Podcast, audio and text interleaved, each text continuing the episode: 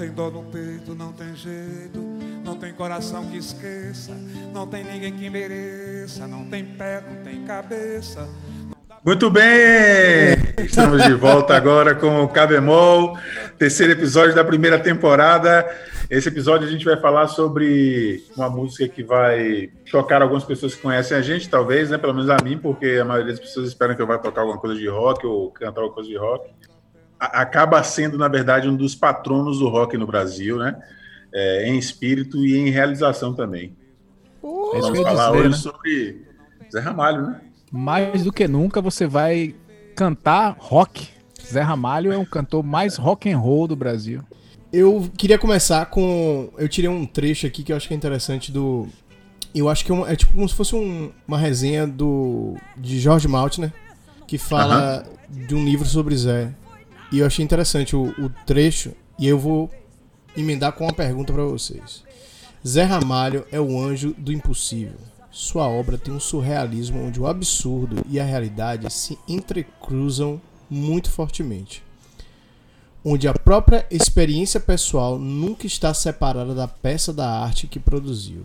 Zé Ramalho é muito profundo, um poeta que desvela as profundezas do ser humano. É como um médium que recebe mensagens.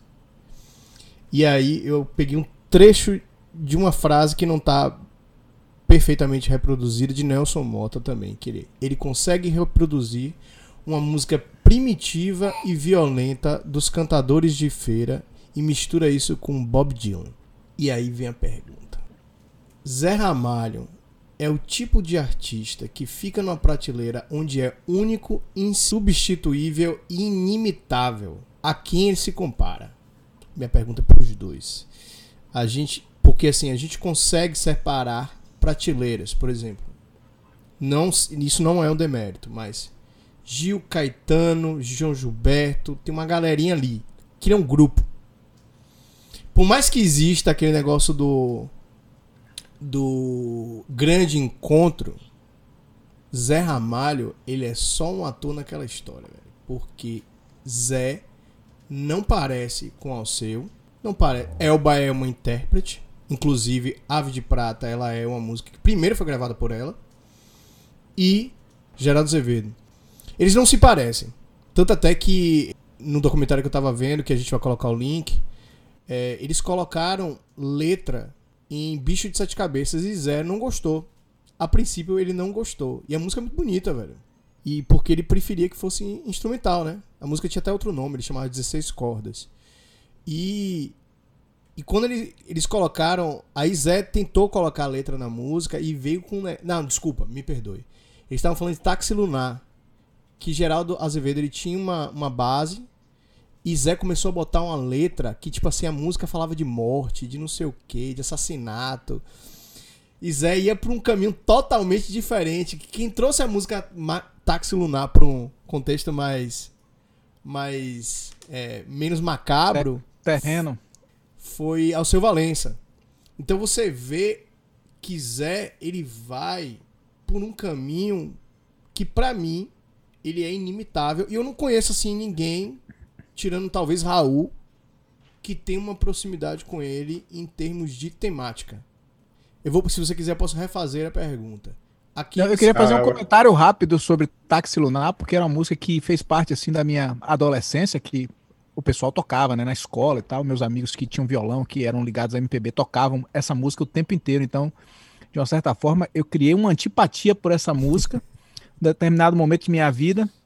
E eu fui escutar, bicho, há muito pouco tempo atrás, mas muito pouco tempo mesmo, não tem um ano que isso aconteceu, tem alguns meses. Eu fui escutar a versão de Zé Ramalho e é simplesmente sensacional. A versão de Táxi Lunar de Zé Ramalho é incrível na, tem, não tem muito a ver com essas versões do Grande Encontro, essas versões de Geraldo Azevedo, que foi o cara que, de uma certa forma, divulgou essa música pro, pro Brasil todo, na voz dele, que essa música ficou conhecida, mas a, a, a versão de Zé Ramalho é muito bacana, muito melhor. E qual é a sua resposta para para a pergunta, Zé? Sobre Zé Ramalho Qual ser é a um prateleira artista que único. ele tá? Qual a prateleira que ele tá? A, a prateleira que ele tá, cara, eu acho que ele tá, primeiro de tudo, na prateleira do Nordeste, né? Que já é, já é uma prateleira bem especial, assim, né? Bem distinta. E ele traz essa psicodelia, ele traz um pouco de rock, ele traz muito da, da música, no, da, da linguagem do Nordeste, da música brasileira. Ele é uma, é uma prateleira bem, bem específica, assim, para mim. Ele é, de fato, um, um artista que duradouro, né? Aquele artista que vai ficar para sempre aí, vai ser sempre ouvido e sempre avaliado, porque a, a expressão artística dele é, é muito peculiar, muito, muito própria. Mas... É, eu, eu, penso, eu penso da seguinte maneira, bicho, assim, que a gente tem escolhido alguns artistas, quem não assistiu os últimos episódios aí, pode, é, vai, é, recomendo que vocês é, vejam a nossa playlist que está crescendo, engordando aí, né? É, mas a gente tem escolhido é, artistas que são artistas de fato, né? Assim, e isso não tem sido algo muito seletivo, não. Isso é algo absolutamente espontâneo. Orgânico. Orgânico. É orgânico, é orgânico do nosso, da nosso, do nosso papo mesmo, que de onde saem as ideias para para a gente escolher a música, né? E assim, se eu for classificar Zé Ramalho em uma prateleira é, utilitária, para quem for é, entender um pouco de música brasileira, eu diria que ele está realmente numa prateleira especial ali entre os artistas do Nordeste, que já é, como o Zé falou, uma prateleira muito especial. Uma prateleira que mostra é uma prateleira fora do grande eixo brasileiro, né? Assim, ele começa a discografia dele em 74, 75, se eu não me engano, é, é, de, num contexto em que não era fácil se gravar álbuns, e assim ele já tem uma história de vida de, é, diferente e uma história de vida que é, é, é, traz toda a carga da, do, do, nordestino que sim vem de um contexto difícil e diferente é, para fazer sucesso no eixo artístico do Brasil, que é o Sudeste, né? E se estabelece com a obra que é de um cara que canta grave, de um cara que canta letras é, é, é, que tem um pezinho ali no cordel, porque ele era autor, ele foi por um tempo autor de cordel, né? E um poeta de fato. É, letras que são textos ricos e descompromissados com o sentido óbvio, isso é muito interessante. É um, é, são letras que é, pedem que quem ouve ouça, cante, leia, releia, para encaixar um nexo. Para mim, é, as, as músicas que são mais marcantes de Zé Ramalho, como essa que a gente escolheu, elas são é, é, músicas que pedem. Parece umas coisas de adoração, né, man? releituras. Hã? A forma como as músicas são feitas parece cantos de adoração, man. É, e assim. Delas, você, isso... você parece ter que cantar em transe, sacou? E, não, e, o próprio, e o próprio lance de você internalizar a mensagem, achar nexo no texto dele, assim, mostra o quanto é profundo, porque não é fácil, requer uma leitura, tem subtextos. Então, assim, é, um, é de fato um, um cara muito rico, e eu diria você que está em uma, é, é, uma prateleira ali é, no top da, da, produção musical brasileira, assim, da história da produção musical brasileira, não necessariamente dentro do rock, porque assim não daria para classificar ele como rock, porque a obra dele é muito vasta e cheia de referências regionais e mundiais, né? Então assim é um, é um cara que não conhece precisa de fato é, quem não conhece precisa de é, fato. O início da carreira dele, dele é, é, é, lotado dessas coisas, né? Você tem ali Eu... discos que é uma das perguntas, inclusive, que eu vou fazer para vocês um pouco mais para frente. É, é, são os artistas que criam obras assim impressionantes, é, indiscutíveis e clássicos no início de suas carreiras. Eles não conseguem manter. E aí eu vou ter que abrir essa reserva para ir pro próprio Zé. Ao final, né? Ele, o processo dele agora é de manutenção, entendeu? Como toda a maioria dos grandes artistas que fizeram obras assim espetaculares é, no início de suas carreiras ou assim no, no, período mais próspero de suas carreiras. Hoje, às vezes, até ignoram, né? É, não conseguem cantar o seu lado B. Né? Rapaz, eu vou, eu vou até fazer um gancho com isso aí, que é, é interessante, né?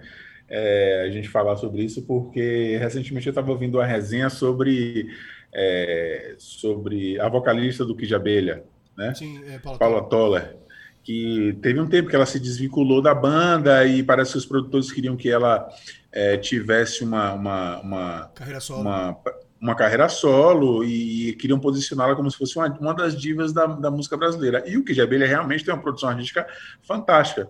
Só que, assim, a obra deles é, é dela, com o Kid Abelha, é tão notória, tão marcante para gerações inteiras que ela não consegue se desvincular daquelas obras que estão lá no início, daqueles hits que estão no início, dos discos que estão no início. É, ele, tão... apesar de ter os, os sucessos né, que se tornaram famosos, alguns deles pops, por causa de novelas e tudo mais, assim, ele ainda traz alguns sucessos que foram cantados pela, por, por outros grandes artistas, né? Uhum. Então, mas mesmo assim fica marcado pela produção do início de carreira, né? Eu queria fazer um, um comentário para talvez a gente fechar essa, essa análise sobre o valor artístico de, de, Zé Ramalho, até um comentário de quem mora fora do Brasil. Eu imagino que a, a música de Zé Ramalho tem uma profundidade estética e o que ele consegue passar de emoção e de, de profundidade mesmo com a, a obra dele, com certeza emocionaria qualquer pessoa, mesmo sem entender o que ele está falando. Uhum. Lógico, se essa pessoa tiver algum, um, alguma sensibilidade para música em geral, com certeza essa música vai ser marcante para qualquer pessoa no mundo inteiro que escutar, por conta dessa profundidade, essa estética que ele muito única que ele, que ele entrega assim na música, né? A real é que a gente não precisa entender a música para poder gostar da música. A música ela pode trazer uma sensação que eu acho que é um, uma coisa que acontece muito, acho que com o Zé Ramalho, que é como a gente não entende às vezes a letra, que é o caso de Ave de Prata, que a gente vai entrar agora, tipo assim, é, você tenta achar algumas conexões, são, são versos soltos, parecem versos soltos, talvez tenha algum significado na cabeça dele, e eu acho até uma ofensa de tentar interpretar. Tem umas coisas assim que, que, que elas são muito visuais, né? Eu, eu vi isso em algum lugar ali, algum lugar, não sei. Que as coisas são muito visuais o que ele faz, entendeu? Elas são muito é, é, é, épicas, né? Parece tudo muito épico. Se você ouvir Força Verde, A Peleja do Diabo com, com o Dono do Céu, você vê que tudo isso, o primeiro disco dele, que tem Avohai, tudo muito lisérgico, tudo, tudo muito distante, tudo parece ser uma, uma, uma história. Pessoal, né?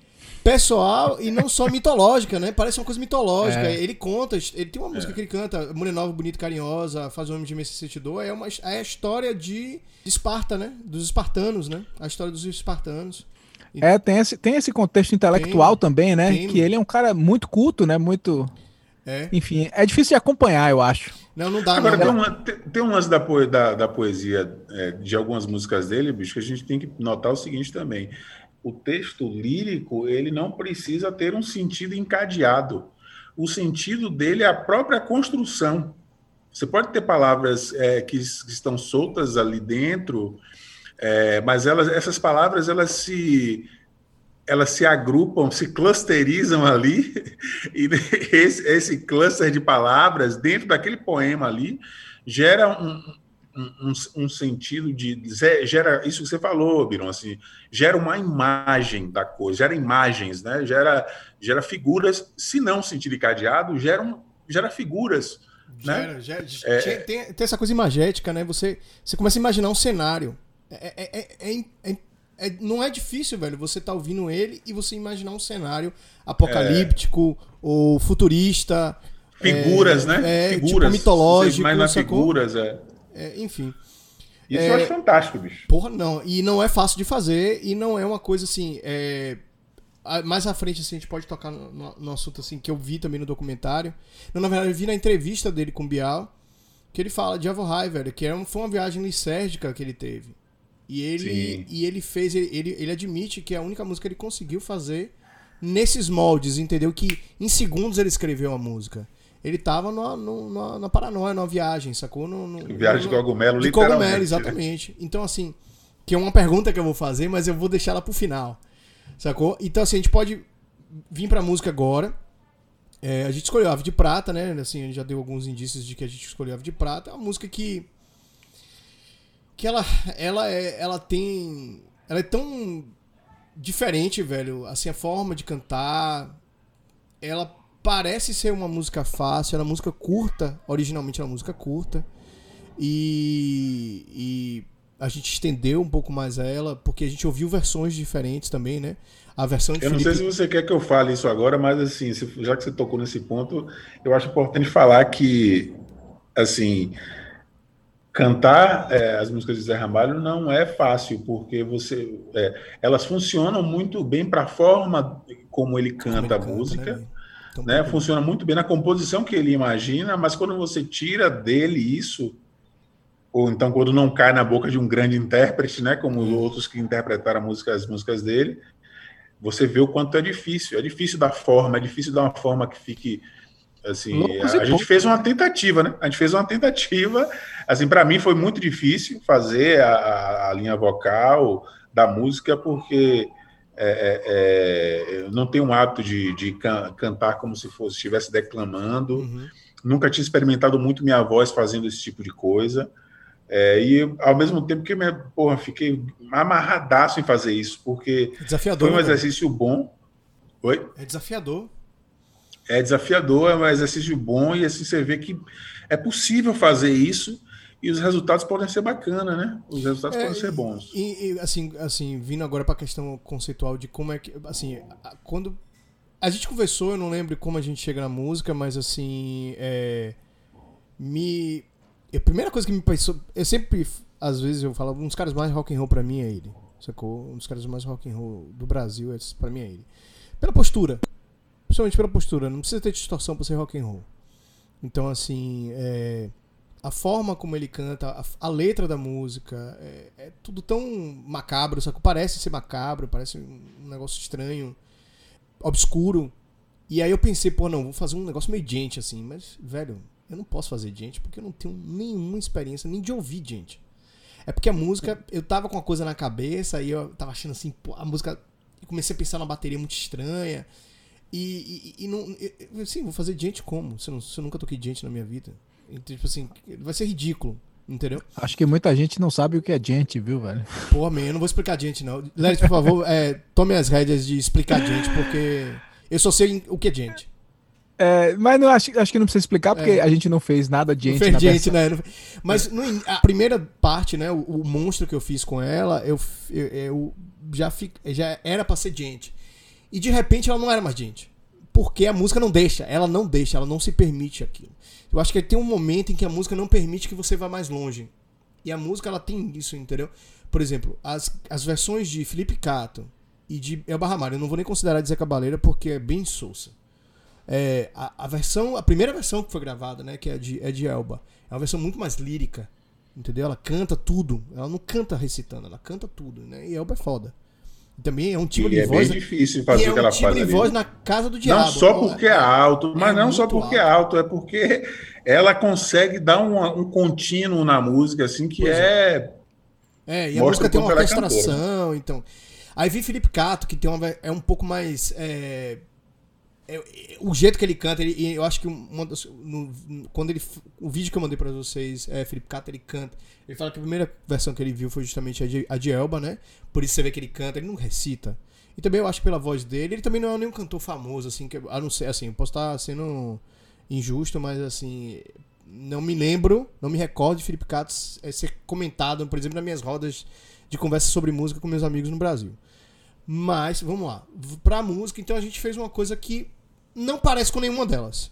Eu acho que assim, eu acho que o grande mérito é, é, é a gente não fez nada parecido com o que tem. E... Novamente a gente botou o pé na experimentação, né? Isso é, é, uma, esse é tá um dos propósitos isso, né? da gente, né? A gente tá aqui para isso. Ainda bem que você pensou em fazer ela um gente. É. Para terminar o que terminou, ela, é. Levou ela lá pra longe. Levei pra longe. Aliás, é curioso essa relação que você imaginou do gente, sem querer voltar a falar de gente, que não ficou gente, mas como é que você imaginou? Por que, que você imaginou que ela ficaria bem com essa. Porque ela é macabra mesmo, porque ela é pesada, ela parece pesada. Ah. O clima dela é pesado. Então você parece que você vai ah, botar ah, bicho, uma coisa. Eu acho que a primeira vez, quando você mandou a música, eu pensei logo a gente fazer uma versão de um metal, assim, sabe?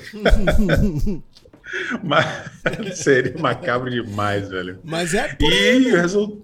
o, resultado ficou. Eu acho que o resultado ficou. Ficou melhor do que eu imaginava. Eu pensei, na verdade, eu pensei que ia ser uma coisa mais Doom. O, o resultado tá em que né? prateleira, velho? Rapaz, ficou. Pô, eu não sei, velho. A prateleira agora ficou confuso. Mas eu tenho que dizer, assim, eu tenho que admitir que a, o que prateleira a guitarra nova. trouxe. O que a guitarra trouxe e depois me forçou a fazer até aquela, aquela linha de teclado um pouco diferente. No contratempo, na verdade. Assim, A música parecia swingada em, algum, em, em, alguns momentos, entendeu?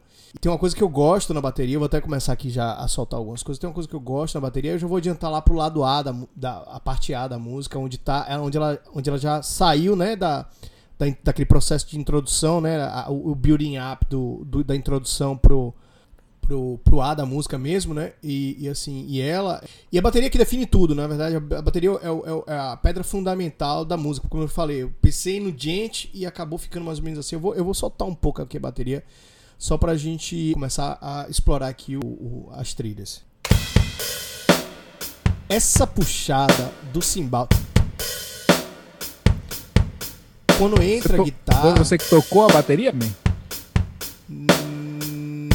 Não, não, essa parte eu não toquei. Tem parte tocada também. E aí eu vou, eu vou, vou soltar só a guitarra aqui. Vou voltar para onde eu tava. E vou soltar a guitarra e o teclado, que eu acho que é, assim, é interessante o resultado que fica e o que define a forma como a gente vai lidar com a música depois disso, né?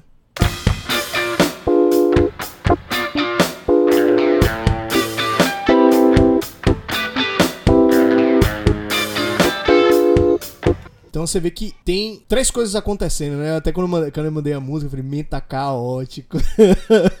tá caótico, porque tem coisa, muita coisa acontecendo e a graça é justamente essa. Como é que você consegue pegar uma música de dois minutos e não sei quanto que tem, né, original, e fazer com que ela vire, que assim, como é que a gente consegue colocar tanta coisa em tão pouco tempo, né? Apesar de que a música, né, com a extensão e com a poesia, ela chegou a 4 minutos e 30. Você vê que ainda não continua, ainda continua assim num tempo bem chegou num tempo comercial. E eu acho que assim, a guitarra, quando você mandou, Zé, eu vou deixar aqui a guitarra agora só um pouquinho. Quando você manda, a guitarra define o que a música vai ser e define a prateleira. Porque até então a bateria não, tava, não tinha nada definido, tava tudo muito estranho.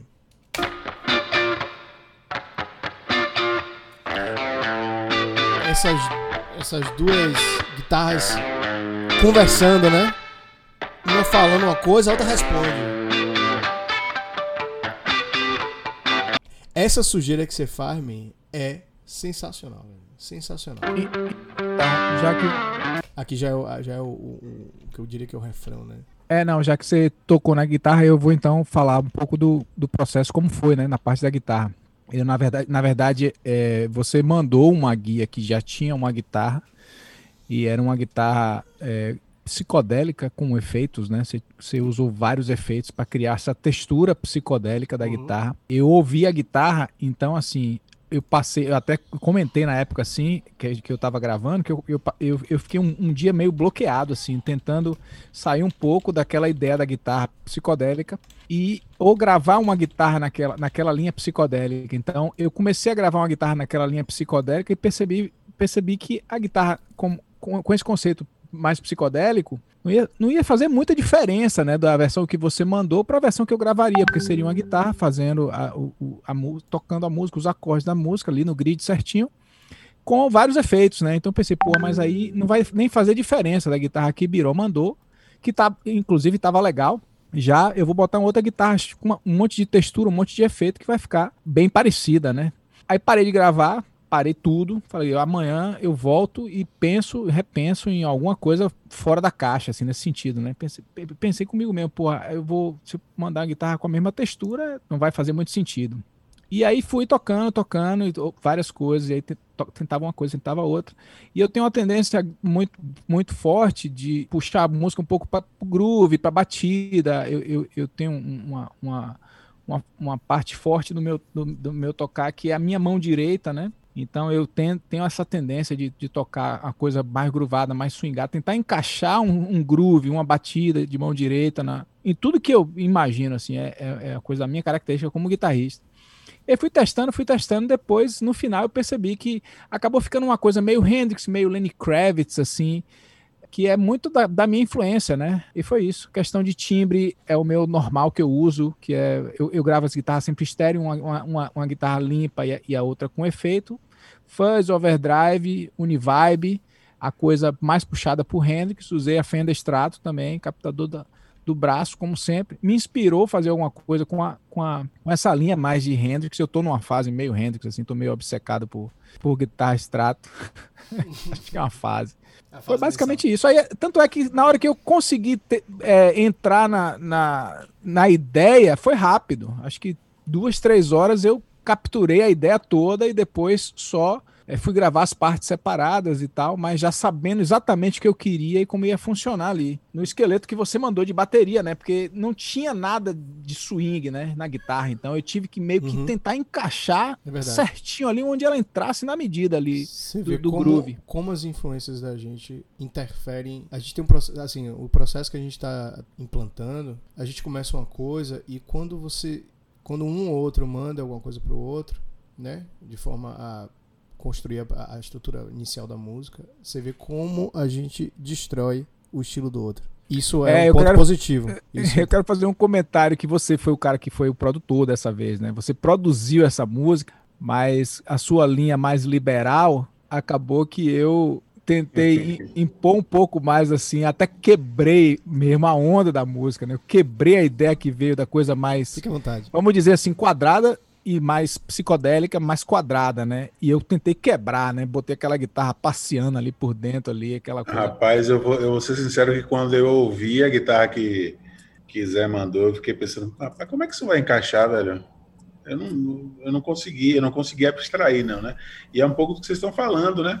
Você, você só enxerga, ele enxergou todo o que eu não enxerguei. E eu, eu, e eu, quando eu mandei a guitarra, eu frisei, eu falei, ó, oh, pessoal, a guitarra eu quebrei um pouco a linha assim da ideia e aí vocês falam, porque se não for, se não for a linha estética que o produtor tá querendo, eu gravo outra guitarra, eu Pô, gravo guitarra assim, mais psicodélica. Eu sou né? mouse do eu sou mouse do Ableton também. O, o, a produção o, era o resultado ficou é na minha opinião coletiva, man. E muito, eu tive a, na minha e, opinião, foi muito bom. E eu tive a mesma sensação que você, Lelis. Quando eu pensei na ideia que eu gravei o primeiro take, assim, eu falei, rapaz, será que Como é que isso vai se encaixar? Como é que isso vai se encaixar? Né? Esteticamente está quebrando muito assim a, a proposta da música, até a proposta das, do estilo de Zé Ramalho, né? Que não tem essa onda, né? Vem Mas cá. enfim. Eu vou, eu vou compartilhar uma coisa com vocês, assim, esse processo que a gente tem feito com as músicas, é... não só pela necessidade de estar ouvindo a música vez ou outra, mas assim, é conviver com a música por três semanas, meu. Eu convivo com a música na minha cabeça por três semanas. E Lelis, muito obrigado. Agora eu não canto mais a música do jeito que ela é. Porque agora eu fico cantando aqui em casa isso aqui. Ó. Oh, mar que se acaba na areia. Isso é bonito demais. Ficou bonito. Rapaz, essa ligada, essa ligação que você fez aqui. Eu não canto mais a música, eu tava ouvindo a música e agora eu canto. Ô, oh, mar que se acaba ah, na areia. Sim. Velho. Isso, isso da parte da, da, da, da, da inclusão do, da, do, do, trecho da poesia para. E eu, e eu queria adicionar um elogio, porque eu sou incapaz de cantar esse trecho. Lembra que eu mandei pra, Acho que eu mandei pelo WhatsApp. Você mandou, você mandou. Eu falei, como é que você consegue. Porque assim, eu não consigo, man. Quando eu tô cantando, eu não consigo. É muito mais do que fé é pela planta do pé. Esse pelo. Não. Não, é. Quantos anos todos piorei. Esse piorei. Ah, sim. achar esse piorei. Você é, cantando tem, tem assim, a... Você cantando assim tem... de qualquer jeito. Você não acha o piorei assim, não, man. Pois é, ficou uma coisa meio Dorival Caymmi. Rapaz, eu vou dizer que isso... isso... Tem a coisa meio, até, sei lá, Chorando. Meu, tô na rede. É, eu, é, é isso aí eu vou, já vou começar a falar um pouco da, da, desse lance de, de construção, que não é. A construção, ela nem, ela nem sempre é. A gente sabe disso, a gente está fazendo um trabalho que é, é puramente artístico mesmo. A construção, ela é ela vem das influências que a gente tem, da, da inspiração, e às vezes não, e muitas vezes não vem da, da, face consciente da gente, né? Então, assim, quando eu estava ouvindo, eu já estava pegando uns elementos da própria letra que tem muito a ver com essa coisa da nossa música é, do recôncavo, né? De falar da terra, de falar do samba, de arrastar o pé, de ver a praia, de ver a areia, e de ver a maré, e de ver o peixe, né? E é. essas coisas do estão aqui que estão internalizadas na gente. Que são imagéticas comecei, também, né? É, e quando eu comecei a cantar, isso saiu, na verdade. Né? Milão falou é, do Piorei. essa música pede algumas pausas que eu, eu vou ser sincero assim, eu não me senti tão competente para fazer essas pausas dramáticas que a música pede, né? Pelo menos como eu imaginei que pediria.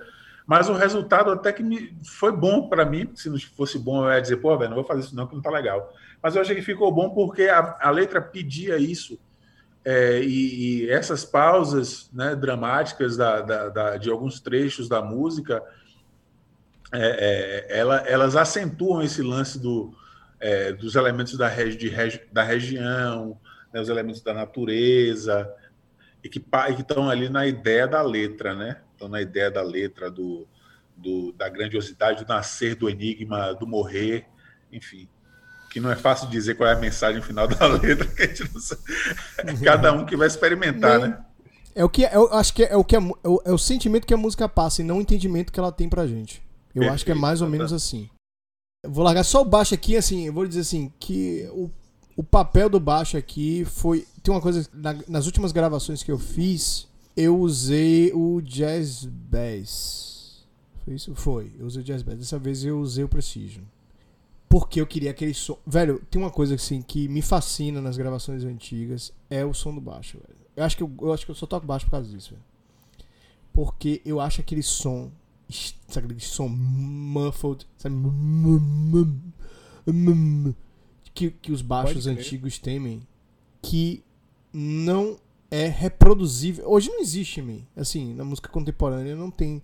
Dificilmente você tem um som de um baixo. Se você ouvir a música original, você vai ouvir que o baixo ele. Pede tem... um exemplo desse mamamã que você. Eu vou soltar falou, aqui a música né? original, man. Não preciso nem muito. Ah, você vai soltar aí agora, né? É muito mais do que muito. Muito mais do que quantos anos todos. Tom, tom, tom. É, é. tom, tom, tom. Se você botar Avon High, que talvez seja um dos baixos mais icônicos para mim, e que eu acho até uma ofensa hoje, porque ninguém toca direito essa porra. O baixo é icônico, man. É icônico. E o cara que toca com ele hoje, aquele vídeo que, a gente, que eu mandei pra vocês do de Bial, é ofensivo, man. Que o baixo não é na cara, velho. Como assim o baixo não é na cara, man? Eu É muito mais do que mata. Spotify, muito mais do que Spotify. morrem todos pela planta do pé. Ah, foi bom. Acho que casal, casadinho com o bumbo, né, velho? Se completando Casadinho, mesmo. exatamente. Pois então, interessante que você falou, me. O casadinho com Bumble. Meu papel nessa música foi exatamente esse. Casar com Bumble. Porque a guitarra tava indo pra um lado, teclado pro outro. Entendeu? E alguém tinha que colocar a bateria, me. Então, assim, foi o meu. O meu. A fundação, A né? minha fundação, me a fundação da eu. Vou soltar aqui eles dois juntos aqui. É isso mesmo, a fundação mesmo. Vou só soltar aqui mais ou menos eles juntos.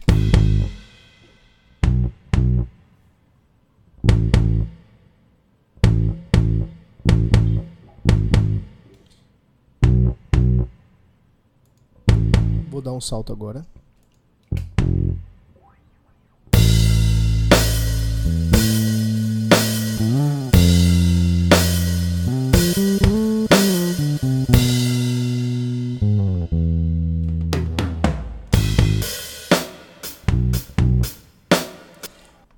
É Por só o som do... Hein?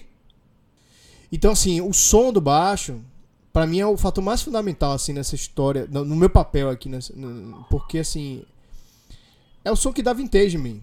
Assim, Precision, você vê que o meu Precision, ele é, ele é ativado, mas mesmo assim ele preserva a qualidade do Precision, man. Que é só Precision tem, man. Ninguém tem mais esse som, velho. Esse som, assim, ninguém tem. Eu me arrisco a dizer que o baixo que, que, que o cara que tocou com o Zé foi um Precision, man. Então, assim, pode ser que eu esteja errado, velho. Mas tá, assim. É. Ou no máximo tá, o cara, grava, o cara gravou com um dia. Não tem, man. Não tem ficha técnica. Não é fácil de achar ficha. Ah, não tem ficha técnica.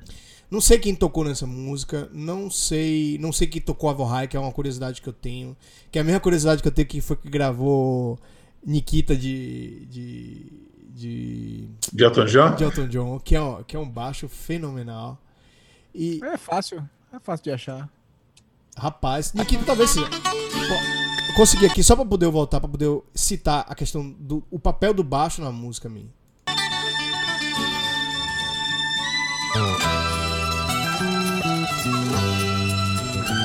para isso.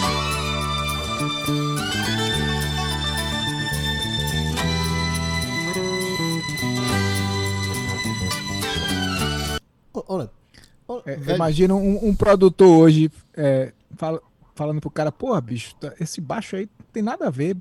É, Grava por aí outra mesmo, coisa aí. Por aí mesmo. por aí mesmo, velho. Brutal, né? Não, e o teclado? Solto na vida, né? Tipo assim, solto na vida. Faça o que você quiser. O cara, o cara entra assim no estúdio e fala assim, ó. A única coisa que eu tenho pra ele falar, faça o que você quiser. É o cara do Yes, né? É o tecladista do Yes. Só, só um parêntese, quem gravou o baixo de Nikita foi David Payton. É, é, é, eu já tinha pesquisado. Na, naquela primeira. No, no nosso piloto, isso, eu fui atrás isso. de quem, quem, gravou, entendeu? Que era uma curiosidade que isso. eu tinha. Então, assim, nem sei quem é esse cara. Ah, não, David Payton. Não, tá, desculpa. É o cara gente, que gravou muita, um monte de coisa, velho. A gente confundiu com Nick. Nick não, é Nico Paladino. Pala, Paladino? Como é? Aham, é, é, é, é que ele também fez muita o coisa. John né? Mayer? Que ele é, gravou muita coisa. É. é. que ele gravou muita coisa com o Anton John, realmente. É Nico, Nico Paladino? Não, Nico não é... é... Pô, velho, agora fugiu, mas é... a, gente, a gente tá falando da mesma pessoa. Então, velho, assim, eu, o que me fascina nessas gravações, inclusive, por exemplo, Roger Waters é um baixista bem. bem meia boca. Mas o som do Pino baixo. Paladino. Pino Paladino, é. valeu. Pino Paladino. O, o som ele do gravou baixo. Gravou muito com o Elton John também. Viu? Isso. Ele gravou com. É, porque a gente ficou, não lembro se a gente discutiu quem era quem era que tinha gravado. O, o som do baixo é, um, é fascinante, velho. O som do, das gravações antigas de Zé Ramalho são fascinantes. Eu vou, assim, eu não vou ficar aqui parando pra. Assim, se eu pegar o Força Verde, esse álbum Zé Ramalho e a terceira, a terceira lâmina, que é esse disco que a gente tá falando, entendeu? Que é o, o Jazz Ave de Prata. O som do baixo, para mim, é o que mais importa. Às vezes, eu assim. De, eu, eu, eu gosto de liberdade. Esse, esse, álbum Terceira Lâmina é muito bom. É muito bom, man. É muito Recomendação bom. para quem vai ouvir a nossa faixa, ouça o álbum original de Zé Ramalho. De preferência num vinil, porque Spotify ah, é um. Inclusive, é, vai ser difícil, mas. Inclusive, eu tava vendo algum lugar que algum desses discos que eu acho que é o terceira. Não, o áudio, o, um texto que eu mandei para vocês fala que o terceira lâmina em vinil é uma raridade. É uma raridade. Ah, é? É, já é uma Sabia raridade. Então, Você velho, tem, Lelis? Rapaz, esse álbum, quem tinha. Eu não ouvi muito esse álbum, né? Mas assim, eu tenho um tio que ele, ele um dos irmãos de minha mãe, ele tinha alguns álbuns de Zé Ramalho. E esse era um deles, todo escalifado. E às vezes que eu ouvi algumas músicas desse álbum foram nesse, foram nesse vinil. Foram nesse vinil, né? Escalifado. E eu me lembro, eu me lembro muito bem. Eu me lembro muito escalifado, bem. o cara tem mais velho, de 40 Velho, escalifado. E agora, velho, a... que foi isso, velho? Eu não ouço isso há muito tempo. Escalifado é quem tem mais de 40 anos. Ninguém que tem 39 anos não, jamais ouviu jamais ouviu. É verdade. Hoje é barreado, né? É, Antigamente velho, era escalifado. escalifado. Velho, vai voltar pro meu vocabulário, mesmo. Porque eu não ouço e não falo isso. Tinha a ver com carro, né, cara? Tinha Era, com, Ah, é? Da cavalo de pau, escalifada, arrancada com pneu. Engraçado, assim, né? que você ah, é. falando. Nossa aí. geração tem muito essa ligação com carro, né? Com carro de corrida e tal, rally. É. Escali... Escalifada. Lembrando, você falando, velho, eu lembrei que. Fuga do tema de podcast. Minha primeira. É... Momento fuga, né? Momento da fuga. Momento off-top. Zerou, a, zerou a, a redação. Exatamente, zerou a redação. Outra prova de quem tem mais de 40 anos. não é possível que ainda não tenha isso, velho. Eu Rapaz, falar. eu vi aqui, se é escasso, eu não sei, mas ainda quem, quem quiser correr atrás aí dos discos de Zé Ramalho, ainda tem aí algumas versões, pelo menos lançadas pela Epic aqui no Mercado Livre aí. Não está com preço muito barato, não, mas você, vale a pena. Você me lembrou é uma coisa, man, que eu tinha medo de, do disco A Peleja do Diabo com o Dono do Céu. Porque foi a primeira coisa que eu vi de Zé Ramalho quando eu era moleque. E era um tio meu que tinha eu teve um tio meu que passou um tempo morando lá em casa, irmão de minha mãe, e ele tinha, ele tinha um sistema de som gradiente, aquele metal assim escovado assim na frente, sabe que o que o dial é verde. Sei, assim, super famoso, que tinha uma, ele tinha o módulo do, do, da, do rádio, e ele tinha o um módulo deck, ele tinha, um, exatamente, o double deck, o equalizador e, o, e o picape. reverse E o, e o picape. E ele tinha um disco, A Peleja do Diabo do Céu, que eu tinha medo. Porque, né? A capa da, da, da Peleja do Diabo com o Dono do Céu é assustadora, man. É assustadora, é, velho. É. Então, assim. Eu acho que a Peleja com, com é, esse, esse disco, ele na verdade é uma trilha sonora, né? É a trilha sonora de um filme, né? Não? Se não me engano, é isso aí. Hum, não sei dizer mesmo. Não, acho que não, porque você é... tem Admirável Gado Novo, tem Garoto de Aluguel. Não são músicas que parecem ser. Frevo Mulher, não parece. A não ser que seja de algum filme.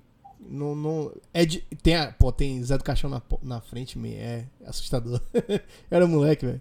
Devia ter 6, 7 anos. Eu lembro vai, disso. Vai ver o nome do filme é esse título aí, não? É? Não sei. Tô por fora. É, eu, eu, acho, é eu acho que. Pô, eu não sei se, se a gente estiver falando alguma asneira muito grande, vai entrar pra errata, né? Pra ah. canelada. Para as caneladas que a gente deu aqui. É. Mas, se eu não me engano, o Zé Ramalho foi um dos primeiros artistas a, a, a produzir trilha sonora com letra para filmes no Brasil. Foi um dos primeiros. Né? Assim, você fazer um, um, um álbum, fazer músicas com letras para um filme. Vou falar um pouquinho da voz, na verdade. É, assim, como eu tinha comentado, a ideia, na verdade, era que a gente, como essa música, ela tem uma, é, o texto dela não é um texto. A gente teve um desafio, é, fazer uma versão da música de Zé Ramalho, que já teve versões de cantores fantásticos, né? Como já falou, é Barramalho. É, já fez uma, se consagrou com uma versão dessa música, né? É, em um dos primeiros álbuns dela. E mas eu não eu não ouvi essas versões, não me mergulhei nessas versões. Eu mergulhei na letra e na versão da música inicial. Então, assim, o grande desafio de, de gravar a voz foi um é, encontrar uma, uma, uma, uma, forma de cantar a música que atendesse ao, ao recitar e ao mesmo tempo preservasse os momentos cantados. Parece uma coisa fácil, mas não é. É muito não. difícil, principalmente para é, quando você precisa adaptar a sua, ao seu tom de voz, a sua forma de cantar. É, eu estou muito mais acostumado a cantar músicas de fato e não recitar muito. E assim, ao mesmo tempo que foi desafiador, foi provocativo, porque uma das coisas que foi colocada por, por Biro nessa versão foi, pô, eu pensei em botar uma poesia. Pô, e na mesma hora em que, que ele falou isso, eu pensei, rapaz, eu vou encaixar é, eu vou encaixar um trecho de uma poesia de T.S. Eliot, né, que é um, um, um, escritor inglês, né, que tem prêmio Nobel. Eu recomendo muito que as pessoas leiam os poemas dele, que são simplesmente sensacionais. É, tinha um, um, poema que eu tenho um poema dele que eu gosto muito, chama-se Eastcoke, que é um, poema que conta um pouco sobre a crença e a descrença no, no, no sobrenatural como salvação. E aí o poema toca né, na, em temas como a morte, como a vida, como é, o, o, o, quanto eu sou digno ou não de viver, né, o, quem é ou não, quais são os esforços que a gente faz para poder entender a nossa realidade, a vida e a morte. Então, assim, é um poema riquíssimo e que, evidentemente, eu não, não, ter, eu não, conseguiria fazer essa transposição perfeita. Então, eu fiz uma adaptação do terceiro trecho do poema, né? é, um pequeno, uma pequena adaptação ali para preencher uma parte que foi preparada para a gente colocar um, um, trecho ou uma poesia autoral que ajudasse né, na atmosfera que a gente queria passar para a música. Então eu fiz essa seleção, é, fiz uma adaptação desse trecho e, e, depois de algumas audições disso eu pensei, pô, realmente ficou, ficou bom, ficou, acho que colaborou ali para a atmosfera da música e para o resultado final assim da atmosfera que a gente queria passar. Posso soltar ela? Pode soltar. Ó oh, Breu, Breu, todos vão ao Breu. Capitães, banqueiros, letrados, presidentes, senhores mesquinhos, é, todos ao Breu. É. Todos ao Breu, o mundo funeral, que é de ninguém, pois ninguém vai se enterrar. Eu disse, eu disse à minha alma, calma. Calma, deixe que o breu te envolva. Oh, mar, já acaba na areia. Rapaz. Na verdade, eu quis deixar esse ou oh, mar, eu queria, eu queria que fosse que deixe que o breu te envolva e que desse para as pessoas a margem dizer, ou para elas interpretarem que o breu te envolva ou o mar. ou o mar que se acaba na areia? Aí, aí entra é. Dorival Caymmi, né? Ou o mar. É, exato. Ou o mar. Eu. Rapaz, épico. Pra mim ia ser só o mar. Épico. épico. É. Pô, vocês não sacaram isso, não? Foi? Pô, que bom que não, não tem uma função. Até a graça é essa, é mesmo. A gente tá aqui pra explicar as, as maluquices que a gente faz, mesmo. Senão não é possível. É, e aí, assim, a forma como eu cantei dá para você entender. Ou o mar, ou pode ser ou o mar, né? Entregue sua alma ao breu, deixe que o breu te envolva, ou o mar, que se acaba na areia, né? Posso botar ela aqui de novo? Te envolva. Pode. O mar, que se acaba na areia. É assim, quando a gente canta, pelo menos para mim, assim, eu tenho. Eu eu tenho muita autocrítica, então eu não gosto muito da primeira vez que eu ouço. E a gente também não está fazendo a melhor das gravações, não é nada disso. A ideia é registrar uma versão que a gente quer fazer, que a gente tem feito, e chegar num ponto que a gente aceite. Então, assim. Vale ressaltar rapidamente, assim, que é, é, pegando um gancho que você falou, da, de como o podcast tem evoluído, né? Do, do primeiro, agora que é o terceiro, como a gente tem aprendido, assim, algumas coisas é, nessa área mesmo de, de, gravação e tudo mais. E acho que as gravações, a cada uma que, que a próxima está sempre melhor do que a anterior, nesse sentido mais técnico, assim, né? De entender o software, entender o processo de gravação, o processo de criação, dentro da nossa proposta que é, né? Que somos ex-músicos e estamos nos divertindo nesse processo criativo de compor, arranjar, gravar e produzir, né? Queria adicionar só uma coisa. O compromisso de ser criativo é sofrido, velho. É sofrido. A gente. Explique aí. Não, assim, a gente tem um ciclo para cumprir e ser criativo é muito difícil mesmo. Ser criativo e tendo uma, uma vida atribulada não é fácil, velho. Não é, é. fácil. É, é e, entendi e, o que você falou. A gente não vive, a gente não curte o ócio, negão. A gente tem que marcar horário para ser criativo, isso dificulta, né? Exatamente. controlar o tempo, encaixar na nossa, no nosso schedule aí, né? Na nossa, é. na nossa rotina. Eu acho que eu, eu acho que algumas pessoas, alguns artistas que vivem a arte da música mesmo, é, sim, talvez tenham mais facilidade que vivem a arte da música no dia a dia, vivem pela música, né? Vivem da música. Talvez eles tenham mais isso porque a, a, além de ser um, uma paixão é o trabalho. É, mas eu sei essa história de você ter a hora marcada, né, de ser criativo. Eu tenho que é, gravar essa guitarra no domingo, porque na segunda-feira é, eu não vou poder, nem na terça não, não vou conseguir. poder. Então, é realmente é, um, desafio, é um né? exercício, né? né? E é um exercício, né? Que eu uhum. acredito que o artista acabe passando também, porque ele, ele, por mais que ele pega a inspiração que no momento e para para criar, ele precisa ter uma disciplina com essa inspiração, né? Que ele precisa ter uhum. essa inspiração. Uhum. E às vezes ele precisa conduzir a inspiração para chegar na hora certa também, né? Não só ter, chegar a qualquer hora que ele possa parar e produzir alguma coisa. Né? A rotina, mesmo, a rotina, a rotina não é fácil. A rotina é bom e é ruim, né? Porque ela meio que bota você na zona de conforto. Pra gente se se estruturar nesse processo todo, eu acho que talvez a, evolu a grande evolução da gente é como é que a gente consegue ser criativo dentro de uma linha de tempo. Né, que o artista, né? Eu não vou me esquecer nunca que o Pink Floyd, um, quando gravou Dark Side of the Moon, deu banana pra todo mundo, porque é férias de verão e, não, e quando o outono chegar, a gente volta a gravar, entendeu? Tem tipo, coisas que eu não, realmente não entendo, assim, é, eu tava. E eu não entendo, mas. E admiro, né? Por exemplo, tem uma história de um dos discos do Pantera que.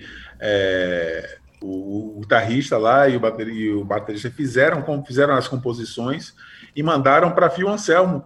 E Phil Anselmo foi lá em uma, um dia, pô, o cara escreveu todas as músicas e pensou em todas, eu acho que um dia, uma semana, todas as músicas e todas as linhas vocais de um álbum que é antológico, que é o Vulgar Display, Display of Power, por exemplo. Então, porra, isso é uma coisa, assim, eu fico, isso não pode ser regra, né? Eu não. acho que isso aí não é, pode na ser verdade, regra. Na verdade, ele tem uma capacidade de memorização muito grande, porque ele deve ter feito essa criação todo dia, ele criava um pouco, criava um pouco, uhum. e meio que ele mapeou essas ideias todas, né? Acho que o processo criativo de cada um é muito peculiar. Então, o cara é. acorda e dorme pensando em música, ele começa a criar na, na, na, no, no, cérebro dele ali uns, uns, uns slots de memória, assim, para ir registrando aquelas ideias que ele vai aplicando depois quando ele precisa, né? É, Tem um lance também que é interessante, que eu acho que é, em cima do que a gente tá, do trabalho que a gente está fazendo, é para motivar as pessoas a fazerem o que a gente está fazendo também, né? Assim, pô, é, é fantástico a gente poder fazer isso. Com então, certeza. Então, se a gente conseguir encorajar outras pessoas a fazerem a mesma coisa e quem ouve a gente é porque gosta de música, então acho que é bacana que as pessoas também se sintam encorajadas a fazerem isso, porque é, o resultado é sempre bacana. É sempre assim, é, o resultado é sempre um resultado, é sempre uma realização. Então, para quem faz arte, para quem faz o que gosta, a melhor coisa que tem é você ver a realização. Eu Só uma que... advertência, né? Você vai se pegar querendo fazer isso e o, o tempo não vai passar enquanto você estiver fazendo isso, você não vai perceber o tempo passar e você pode ter Pô. problemas no seu matrimônio, no trabalho. pode atrasar um prazo de entrega no trabalho, porque você já está no computador ali para abrir o Logic é rapidinho, pô, deixa eu trabalhar um pouco nessa mix aqui para relaxar. Vou dar um intervalo aqui no para de fazer escrever Duas horas se passaram. E vou e vou mixar um pouquinho aqui essa música. E quando você perceber, acabou seu expediente, aí você fala, pô, e agora? Eu vou ter que. Como é que eu termino aquele. Tirando um pouco o romantismo da história. Ainda bem que a gente está falando em, port em português, né, Biron? Que aí é. não corre o risco de se prejudicar no trabalho. É. Tem, assim, é, como vocês falam, assim, é um pouco que se encoraja as pessoas, velho. Assim, tem uma coisa que. Não que a gente, assim, não que eu tenha a pretensão de achar que eu vou inspirar alguém, mas, assim, eu acho que talvez o fator, fator fundamental é assim, hoje em dia a gente vive num mundo que as pessoas só querem fazer as coisas perfeitas, né? A foto perfeita, o vídeo perfeito, a família perfeita no, no, no na rede social. É, ninguém, ninguém, ninguém é, ninguém é, é fraco, né? Ninguém, ninguém, ninguém, é ninguém é humano, né? Ninguém mostra suas fraquezas e suas derrotas na rede social. Somos né? todos super. É. Não, não fala, eu, não vou, não vou, eu não vou falar por mim porque eu não tenho. Então, Felizes. Assim, é, então, assim, é, mas assim, eu acho que isso é um, é um fator onde as pessoas que têm autocrítica, todo mundo tem autocrítica, elas são incapazes de extrapolar a, a criatividade. Se você mostrar, velho, se eu consigo fazer isso, eu consigo fazer isso aqui é, é, o tempo que eu tenho, que é isso que a gente está fazendo. Eu tenho, o tempo que eu tenho aqui, eu consigo fazer isso aqui e eu posso fazer um res, o resultado que me deixa feliz. E as pessoas às vezes estão muito preocupadas com o resultado que vai lhe trazer o melhor like. E aqui a gente, assim, né, é, é, a gente, não sei, o ser humano hoje precisa tanto de, de, né, de além da autoaprovação, você precisa ter aprovação das outras pessoas. O que é, na verdade, Zé Ramalho. Zé Ramalho ele só precisava da, da aprovação de outra pessoa para poder ganhar o dinheiro dele, man. Mas ele nunca provavelmente quantas pessoas devem ter olhado para as letras, ouvido as letras dele, ouvido as músicas dele, assim, que maluquice é essa, negão? Que que, ma que maconha é essa que você tá fumando, brother? Zé Ramalho só precisava da aprovação do seu impulso criativo, pois bicho. É, não precisava isso. da aprovação de ninguém. Não, e a coragem. Sua própria que... alma, né? Sua alma falou: não, eu preciso dizer isso, preciso botar isso pra fora. Não interessa quem vai ouvir, quem quiser que me entenda. E assim, a gente vai. Lelis, depois a gente vou mandar pra você os links que eu tenho, mas assim, mandar pra ver, velho. A história, assim, que é uma história de um retirante mesmo, um retirante da música. Né, aquele retirante, é o retirante da música, meu. Um cara que sai de um lugar assim que Velho, ele falando, velho, que ele ouvia uma banda na Paraíba, velho, que quem fazia os instrumentos era um marceneiro na Paraíba, man. Eu tava vendo um, um, um eu tava ouvindo um, uma entrevista com incansáveis entrevistas com o Armandinho no, no aplicativo do Bahia, man. E Armando falando que eles é, Dodô recebeu uma guitarra havaiana, ele começou a estudar a captação da guitarra baiana, da, da guitarra havaiana que alguém tinha trazido dos Estados Unidos para poder fazer a guitarra, o cavaquinho elétrico, né? Me, é, Armando é outra coisa, me. Talvez um dia a gente tenha que gravar alguma coisa de Armando, me, porque é, são guerreiros incansáveis. É, Jezebel, Jezebel. Je, rapaz, são guerreiros incansáveis da Jezebel música. Jezebel é a cor do som, né? Que até hoje se sustentam da música e nada mais do que a música me é a única coisa que eles sabem fazer, velho, e com louvor. Então assim, se você se, se, se a gente pode dar o exemplo para alguém assim, velho, não tem medo de fazer nada, velho. Hoje em dia você não precisa ter medo de fazer nada. Para que você precisa fazer algo perfeito para ser aceito? Faça o que lhe diverte. Porque essa é minha E tem uma outra coisa que é importante, assim, você sempre vai ter uma boa audiência, você sempre vai ter gente que vai ouvir você, vai querer dar uma boa É lógico que a maioria das pessoas vão fazer algum tipo de. de... É, sua mãe, sua esposa. O nicho é menor. Prima. Mas, velho, mas a gente tem que pensar sempre na autossatisfação, man. Porque que, a diferença Sim. é justamente essa, velho. Não é. Não é, é, é, é enfim. É você fazer algo que lhe dê prazer e pronto. Acabou, velho. Você não precisa agradar ninguém. Essa coisa. Eu não vim aqui pra. Não sei quem fala, mas eu não vim aqui pra agradar ninguém, velho. Desde que também não agrida outras pessoas. Exatamente. Não, é assim. Não, jamais faça algo que vai desmerecer, diminuir outra pessoa. Fora isso, velho. A tentativa, as experimentações, elas devem ser feitas, devem ser aproveitadas, velho. Então, assim, não, não ter medo de gravar uma coisa. É, é assim. Bom, enfim. É por aí. A única coisa que eu queria comentar, velho, apesar de que o, o demônio do, do Zoom aqui já tá pipocando que é a questão assim, a gente começou e terminou a música com uma referência a bicho de sete cabeças, né? É, eu queria botar a guitarra aqui só no início para poder assim, que é uma guitarra é, que é o início de bicho de sete cabeças, que são, né, é, semitons assim sendo tocados o tempo na, na, na, na escala de, de menor harmônica, menor harmônica, né, Zé? Eu já não entendi mais, né? Menor harmônica, né? Acho que sim. É. é. Essa sujeira é sensacional.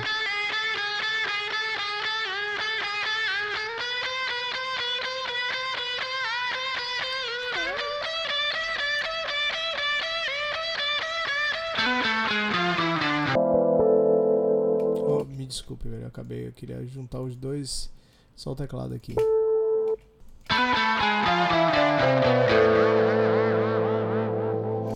E a Zé teve a sagacidade de terminar com a música, né?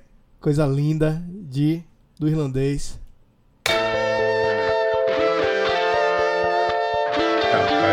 É uma referência, né?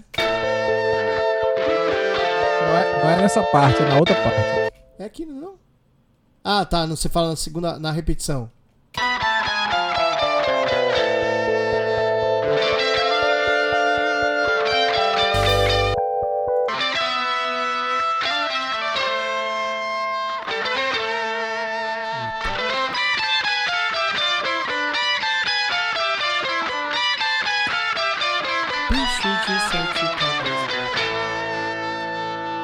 É legal a gente botar esses easter eggs na música. Assim. É, não, e eu só rapidamente sobre um comentário sobre isso foi aquele momento de, de, que a criatividade terminou, né? Pô, vamos fazer aqui um benchmarking um pouquinho aqui, deixa eu ver outras coisas aqui, parei de tocar, vou ver umas coisas no YouTube e tal. Aí aparece a versão de Andy Timmons com com Martin Miller dessa Sim. música. Still Got the Blues. Aí na hora que eu comecei a ouvir, eu falei, opa, essa harmônia aqui é lá menor, deixa eu ver aqui. Aí, pô, quando eu vi, rapaz, acho que o solo de Still Got the Blues se encaixa na, na, na música, né? Em, asa, uhum. em, em é. Ave de Prata aí nessa, nessa ideia toda aí no é final. Um aí, quarta, né? Botei a música na mesma hora, comecei a tocar em cima, né? Aí chegou um determinado momento em que, porra, não, aqui é um momento, que, aquela ideia do mashup, né? Aqui é onde ela criou o portal aqui, né? O portal de entrada para música é exatamente nesse ponto. Então comecei a fazer o solo de Still Got the Blues, né?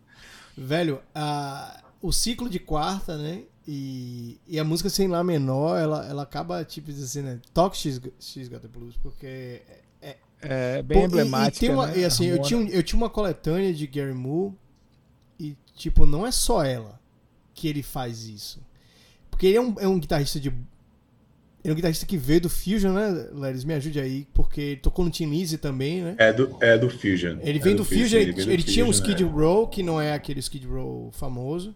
Ele tinha um Skid Row, depois ele vai pro Team Easy. E, e falando depois... em, em Finlise, vai sair, inclusive, um documentário, um documentário sobre, sobre Phil Lynott, né? Massa. É. É, é, é, é, também uma coisa que a gente podia ver. Não, ver, não só o documentário, como pensar em alguma música do Team Easy. E por fim, velho, assim, é uma coisa também que faz a diferença, que Gary Moore é um guitarrista de blues muito peculiar, velho.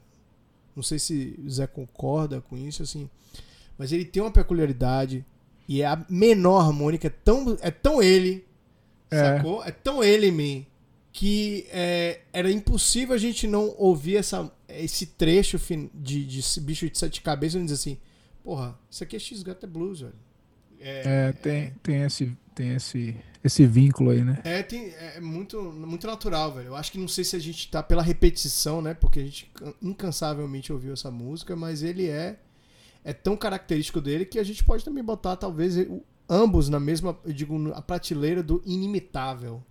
Entendeu? É. Eu tenho que dizer que eu já ouvi tanto essa música, a versão da gente, que já entrou na minha playlist aqui, junto com todas as outras dos outros episódios, que vocês também vão poder colocar aí em breve na sua playlist, porque a gente vai é, compilar isso aí no final dessa temporada em um single maravilhoso do Cabemol, tá? Quiser, vai masterizar, viu?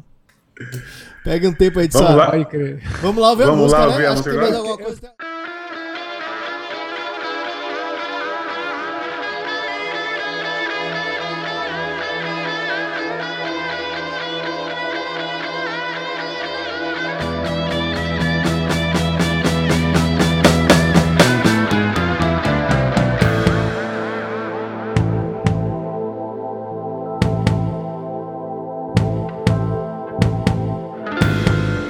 muito mais do que muito, muito mais do que quantos anos todos piorei. É muito mais do que mata, muito mais do que morre todos pela planta do pé. É muito mais do que fera, mais do que bicho.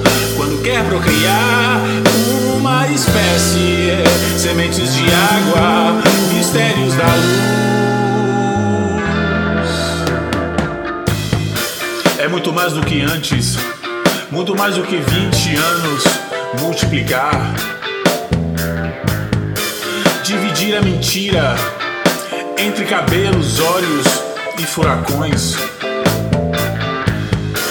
Inventar objetos pela esfinge quando era mulher, ave de prata, veneno de fogo, vagalume do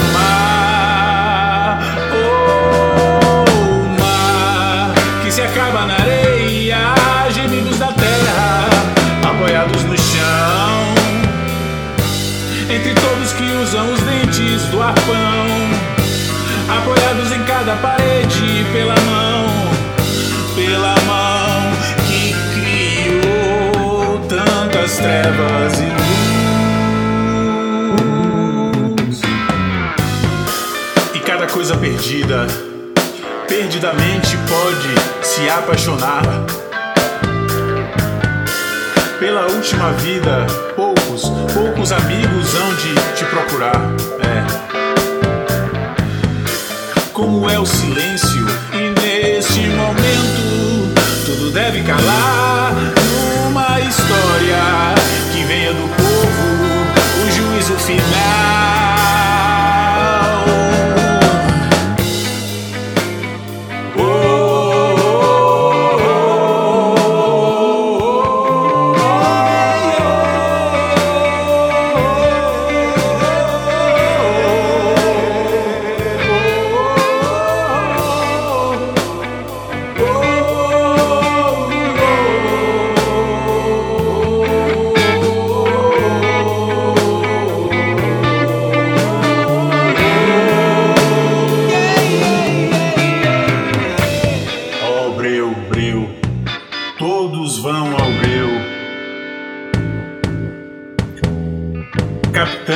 Banqueiros letrados, presidentes, senhores mesquinhos, é, todos ao breu.